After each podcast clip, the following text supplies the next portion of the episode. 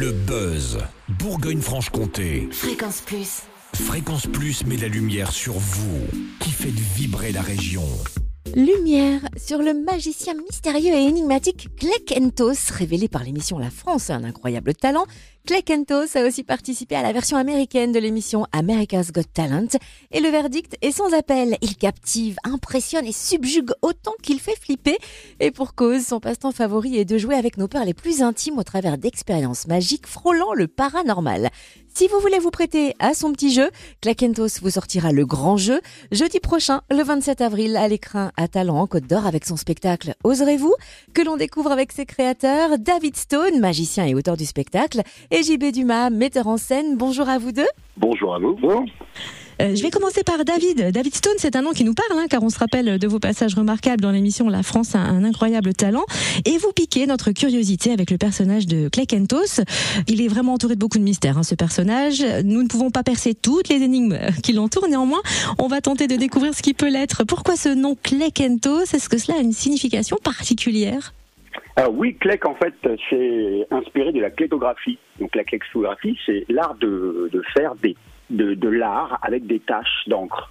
Donc, euh, vous voyez, quand vous pliez une feuille de papier, vous faites tomber des taches d'encre, et ensuite, ça forme des, des, des, des formes et des, choses différentes, qui ont été d'ailleurs étudiées par Hermann Rorschach, et qui ont permis euh, ensuite d'établir les tests de Rorschach, que vous avez sans doute déjà vu quelque part. Donc, euh, comme on, notre premier numéro avec ce magicien, ce personnage un peu, on va dire, effrayant, euh, était basé sur le thème des tâches, où on demandait aux spectateurs de dire ce qu'ils voyaient dans la tâche et on faisait apparaître euh, ce qu'ils voyaient dans une boîte. On a décidé de, de nommer le personnage euh, euh, Kleck. Et euh, Untos, c'est tout simplement l'anagramme de Stone, mon nom de famille. Mais comme euh, on devait faire l'émission Incroyable Talent sans que les gens sachent que c'était moi qui étais de retour, euh, on, a, on a voulu camoufler le personnage, mais en donnant des indices au public, à ceux qui seraient les plus susceptibles de deviner qui j'étais. Ok, alors avec ces explications, c'est vrai que vous nous avez donné euh, quelques indices sur euh, ce personnage, mais qu'est-ce que vous pouvez nous dire d'autre sur Clakentos qui reste de l'ordre de l'avouable? Ah, rare. Bah, je vais laisser JB vous dire ça, parce que moi, je, à vrai dire, euh, j'interprète le personnage, mais pas toujours d'ailleurs, et je dois vous l'avouer, mais il y a des choses que je n'ai pas le droit de dévoiler. Alors peut-être que le metteur en scène se peut le permettre, on va voir. Ah, très bien. Bah, est un personnage complexe.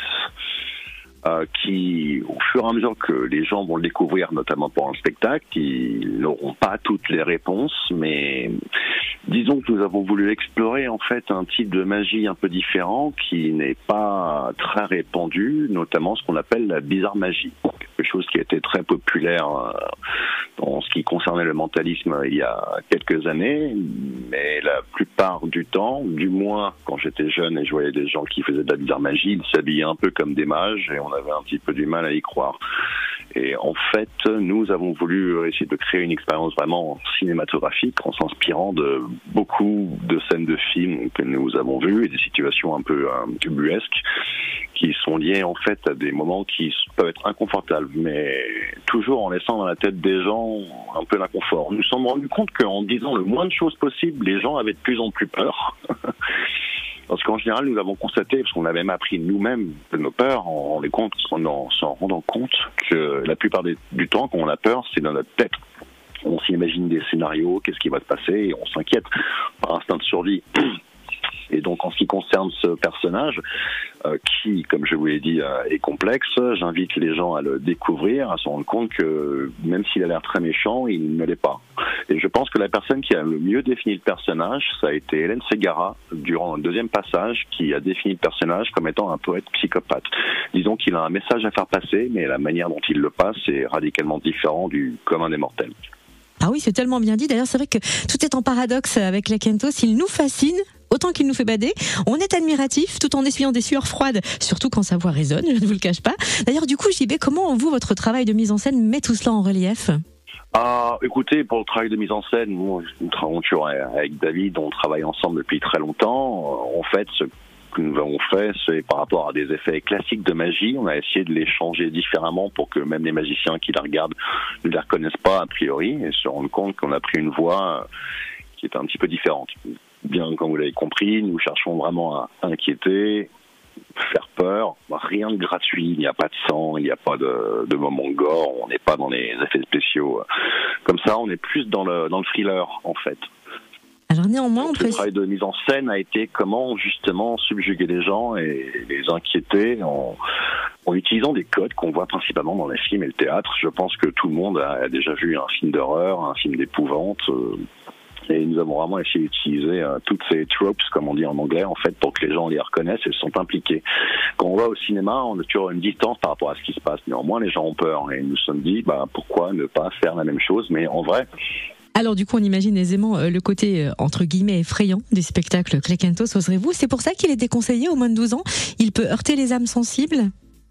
Non, pas réellement. La raison pour laquelle nous avons mis ça, car nous commençons. Nous en sommes, euh, nous avons fait trois représentations pour l'instant, et avant de faire le spectacle, même pour vous avouer, avant même qu'on finisse totalement le spectacle, par mesure de précaution, on a préféré mettre déconseillé. On n'a pas mis interdit au moins de 12 ans, on a dit déconseillé, car on ne se rendait pas compte de comment un enfant pouvait réagir pendant le spectacle.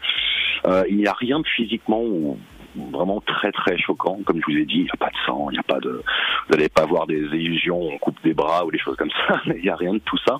Mais nous sommes rendus compte au fil des, des, des spectacles où des gens, des enfants de moins de 12 ans venaient au spectacle et pourtant aimaient le personnage. On a quelques photos où les enfants font des câlins à Clec après le spectacle. Donc euh, je pense qu'on va peut-être même descendre un petit peu la jauge, car dans l'ensemble, euh, on se rend compte que certains enfants n'ont pas peur. David nous faisait même, me faisait la remarque en général que quand un enfant a peur, la plupart du temps, des fois, ce n'est pas forcément ce qu'il voit, mais c'est l'ambiance. On utilise beaucoup de musique angoissante, donc ceci peut euh, inquiéter euh, les vraiment les plus jeunes, mais il n'y a rien de physiquement euh, très choquant dans tout le spectacle. Cléquentos, oserez-vous Spectacle à découvrir donc jeudi 27 avril à 20h à l'écran à Talent en Côte d'Or. Merci David Stone, auteur du spectacle, et JB Dumas, metteur en scène, d'avoir été nos invités ce matin et belle tournée. Merci à vous. Merci à vous.